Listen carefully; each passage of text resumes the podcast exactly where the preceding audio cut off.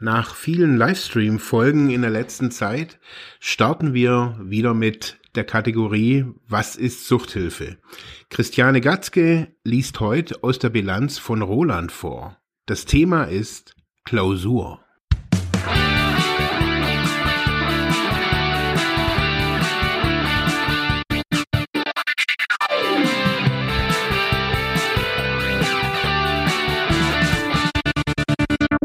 Hallo und Namaste.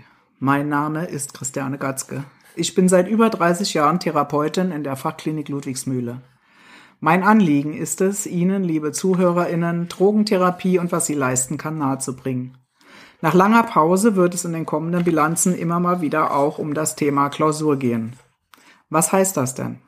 Es heißt, abgeschottet zu sein von der Gemeinschaft, ganz auf sich zurückgeworfen zu sein, nur auf sein Inneres zu hören und sein ganz persönliches Sein. Früher mussten alle Patientinnen diese Art von Konfrontation mit sich selbst durchmachen. Heute passiert das nur noch auf Wunsch der Rehabilitanten. Es ist ein sehr aufwendiger Prozess für die Patienten und auch für mich als Bezugstherapeutin, da ich unter der Klausur an jedem Tag in der Woche ein Einzelgespräch reservieren muss, statt ein Gespräch pro Woche. Und trotzdem ist es mir die liebste Arbeit, weil so viel Wachstum, wie man in dieser Zeit generieren kann, kann man in 6 Monaten intensivster Arbeit nicht generieren.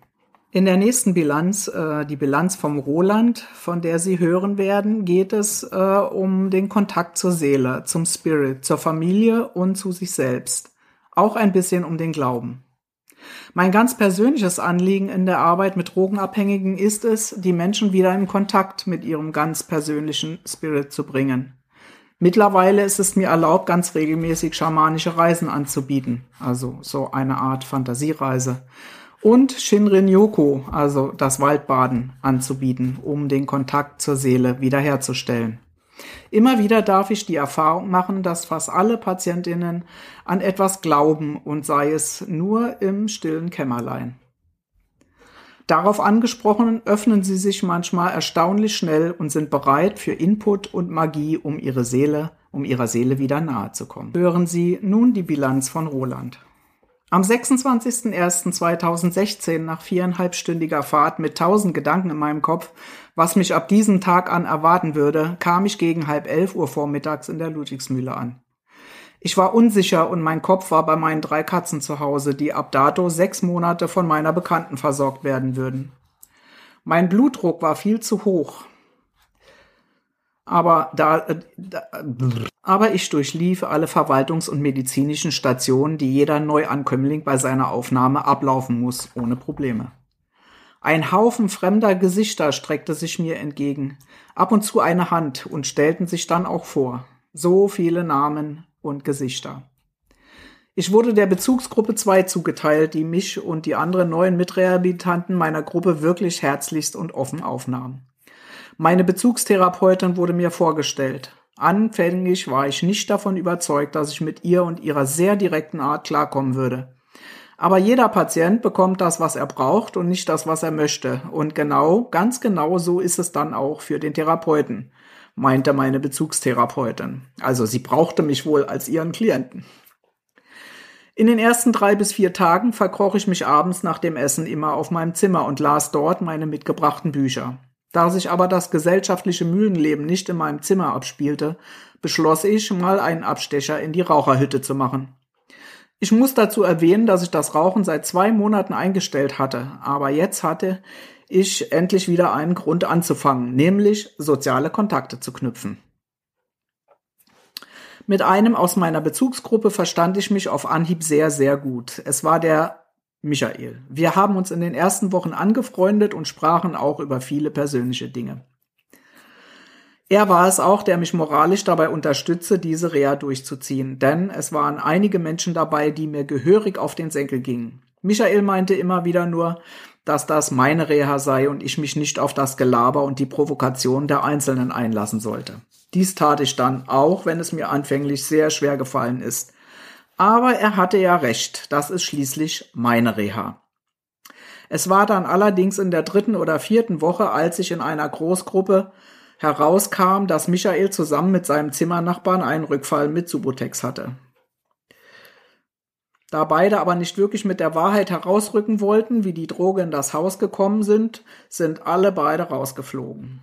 Ich war wütend und traurig zugleich, aber es zeigte mir auch unverblümt, was für eine hinterfotzige Drecksau diese Sucht doch ist. Ich habe 2 Wochen über Michaels Rauswurf nachgedacht, aber meine Therapie lief immer weiter. Wie alle Neuen verbrachte ich die ersten 6 Wochen in der Ergotherapie. Als erstes flocht ich mir wie die meisten ein Bändchen für mein Schlüsselchip.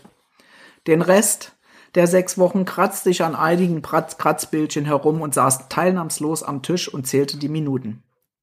Ich konnte und wollte mich nicht aufraffen, etwas Sinnvolles zustande zu bringen. Die Eingangswochen zogen sich ins Unendliche, bis sie dann endlich herum waren. Jetzt durfte ich endlich an einen anderen Arbeitsbereich wechseln. Ich wollte unbedingt in die Landwirtschaft, aber hier in der Mühle bekommt man ja das, was man braucht und nicht das, was man möchte. Deshalb wurde im Therapeutenteam beschlossen, dass ich in die Rehabilitanten Selbstverwaltung, auch RSV genannt, wechseln soll. Also saß ich eines Mittwochs im RSV-Büro. Meine Motivation aus der Ergotherapie hatte ich mitgenommen, das bedeutete also ganz genau gar keinen Bock auf das Ganze. Das bekamen natürlich auch meine Kollegen mit und machten mir ganz unmissverständlich klar, entweder ich komme jetzt hier in die Gänge oder ich kann wieder gehen. Dann, 2 Tage später in der Gruppentherapie, erläuterte meine Bezugstherapeutin, dass es im Leben extrem wichtig sei, Entscheidungen zu treffen. Diese Entscheidungen machen einem das Leben leichter, egal ob man sich für oder gegen etwas entscheidet. Diese Worte und der Gedankengang waren für mich wie eine Initialzündung.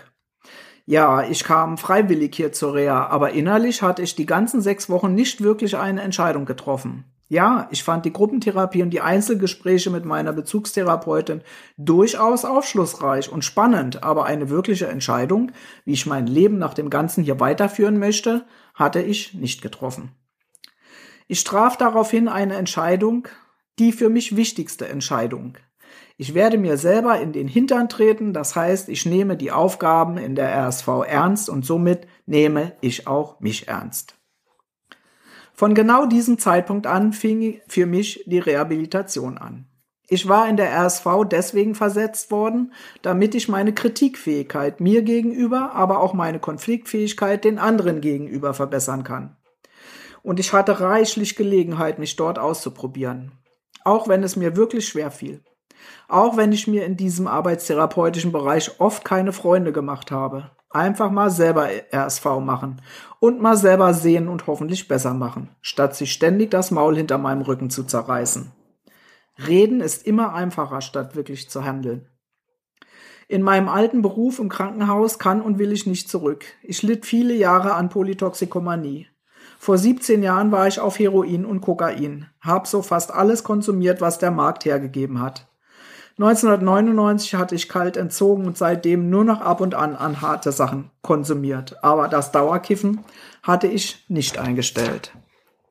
Das Einzige, was leider seit vielen, vielen Jahren geblieben ist, ist, dass ich an meinen Arbeitsstellen opiathaltige Medikamente entwendet hatte. Zum Schluss habe ich mir sogar Morphin und dessen Derivate intravenös verabreicht. Ich dachte mir immer, dass es nach meiner Ausrede klingt, wenn ich behaupte, ich kann nicht mehr in den Beruf zurück, weil ich opiatabhängig bin. Aber das ist eine anerkannte Krankheit. Auch das habe ich hier in der Mühle gelernt. Daraus resultiert jetzt schlussendlich, dass ich mich um meinen Ausbildungsplatz zum Ergotherapeuten beworben habe. Ich habe also wieder eine Entscheidung getroffen. Alter Job raus und Umschulung für was Neues. Und ja, ich habe einen Ausbildungsplatz bekommen. Ich war bei meinem Vorstellungsgespräch ehrlich mit meiner Vorgeschichte, habe nicht mehr gelogen, denn damit würde ich einen Teil meines Lebens verleugnen. Bei der Rentenversicherung habe ich einen Antrag für eine Umschulung eingereicht. Auch hierbei haben mich die Therapeuten mit medizinischen Berichten über mich unterstützt. In meinem vorherigen Leben gab es nur Arbeit, Überstunden, Schichtdienst. Ebenfalls auch ständige Anrufe, ob ich dann einspringen könne. Daraus resultierte ein Burnout und eine mittelschwere Depression. Diese behandelte ich selber mit Opiaten. Ich konnte mich in meiner Freizeit zu nichts mehr aufraffen, hatte keine sozialen Kontakte mehr und war in purer Isolation. Erst hier in der Mühle wurde mir bewusst, Ja, ich bin süchtig, abhängig. Ich dachte mir immer wieder, dass ich das Problem Sucht selber in den Griff bekommen würde. Aber es kam mal wieder anders als gedacht. Mein Arbeitgeber bemerkte, dass ich Medikamente entwendet hatte. Er drohte allerdings nicht mit rechtlichen Konsequenzen und warf mich auch nicht raus. Ich sollte aber eine Therapie machen. Ich versuchte es ambulant, aber hatte immer wieder Rückfälle auf der Arbeit. Da ich aber so nicht mehr weiter dahin vegetieren wollte, entschloss ich mich daher für eine stationäre Therapie. Ich habe es zu keinem Zeitpunkt bereut, auch wenn die Eingangsphase wirklich hart für mich war. Ich gehe jetzt mit dem Thema Sucht offen um. Sie wird immer ein Teil von mir bleiben, denn süchtig bin ich ein Leben lang. Zu meiner Mutter hatte ich seit 10 Jahren keinen Kontakt mehr. Als meine Bezugstherapeutin mich fragte, ob meine Mutter zu einem Familiengespräch kommen solle, zögerte ich nicht mit meiner Antwort und stimmte dem sofort zu. Wenn ich schon hier in der Mühle bin, um an meinem Leben zu arbeiten, dann ist dieses Thema ganz oben auf meiner Liste. Meine Mama sagte auch ohne Zögern dem Gespräch direkt zu. So kam es also an einem Freitag, den 13. dazu, dass meine Mutter und ich uns in den Armen lagen. Ohne gegenseitige Vorwürfe über das, was war, sondern mit dem gemeinsamen Wissen, dass wir ab jetzt wieder Kontakt haben werden und wir die verbleibenden Jahre positiv nutzen werden. Auch dafür danke ich dir, liebe Bezugstherapeutin. Ja, die Bezugstherapeutin. Mit ihr hatte ich viele persönliche Einzelgespräche. Am Anfang arbeiteten wir meine Therapieschwerpunkte aus. Zu meiner Persönlichkeit muss ich sagen, dass ich hier auf alle Fälle meinen Selbstwert und mein Selbstbewusstsein gestärkt habe. Als ich noch krankgeschrieben zu Hause auf meiner Couch lümmelte, hatte ich in meinem Kopf eine gewisse Vorstellung, mit welchen Gefühlen ich aus der Reha gehen möchte. Diese Gefühle wie Selbstwert, Selbstbewusstsein, innere Ausgeglichenheit, Ziele für mein Leben zu haben und noch so vieles mehr, das ist jetzt schon alles in mir. Auch das Thema Glauben, das heißt einen spirituellen Glauben für mich, habe ich während der 5 Tage alleine in Klausur B und R erarbeitet. Ich habe mich schon immer in gewisser Weise für den Buddhismus interessiert und mich ansatzweise damit beschäftigt. Meine Bezugstherapeutin gab mir Bücher mit für meine Klausur, auch welche über den Buddhismus. Ich habe mir immer einen Glauben gewünscht, einen Glauben, der mich innerlich stärkt, aber auch Ruhe gibt. Ein Glauben nur für mich ganz alleine, da jeder seinen Glauben für sich selbst finden sollte. Buddhismus als philosophischen und psychologischen Lebensweg, da für mich persönlich die buddhistischen Ansichten stimmig sind. Sie berühren mein Innerstes, sind für mich logisch und ich werde mich draußen mit diesem Thema auf alle Fälle weiter auseinandersetzen. Das bedeutet, ich werde in meiner Heimat das buddhistische Zentrum besuchen, um diesen Lebensweg auch am eigenen Geist und Körper zu erfahren, sprich nicht nur aus den Büchern heraus. Auch dafür vielen herzlichen Dank, liebe Bezugstherapeutin. Den Sport habe ich hier in der Mühle sehr schleifen lassen, außer Yoga, welches ich hier in meiner Freizeit mache. Aber in meiner Heimatstadt möchte ich definitiv wieder mit Kampfkunst beginnen. Ich finde, dass ich den Buddhismus und die Kampfkunst wunderbar miteinander verbinden kann. Ich habe als auch in diesem Bereich eines meiner Themen bearbeitet, nämlich etwas für mich zu tun, aber auch mehr Achtsamkeit mir selbst zu schenken und meine sozialen Kontakte aufleben zu lassen. Alles in allem habe ich hier mehr erreicht, als ich mir erwartet habe. Danke an alle Menschen, die hier arbeiten. Danke für eure Unterstützung und eure Geduld. Ganz besonderen Dank an die Bezugstherapeuten der Bezugsgruppe 2. Manchmal seid ihr schon wie so ein altes Ehepaar. Ganz lieben Dank auch an meine Gruppe, auch wenn es ab und zu etwas Zoff gab. Klar, in einer Therapie können nur Weichen gestellt werden und nicht alle Themen bearbeitet werden. Draußen im Leben gibt es nämlich keine beschützende Käseglocke, die mich und euch vor der Außenwelt abschirmt. In welche Richtung das Leben dann weiterfährt, liegt allein an uns selbst. Welches aber ist jetzt der richtige Weg? Ich kann sagen, jeder Weg ist der richtige, weil es dein ganz persönlicher Weg ist. Ja, liebe ZuhörerInnen, ich hoffe, die Geschichte hat euch gefallen. 6 Monate Therapie ist natürlich eine lange Zeit und ich finde, dieser Patient hat eine ganze Menge für sein weiteres Leben mitgenommen. Ich weiß aus Kontakten nach seiner Zeit, dass er seine Wünsche, Ergotherapeut zu werden, umgesetzt hat und dass er heute ein zufriedenes und drogenfreies Leben führt. Bis demnächst, eure Christiane.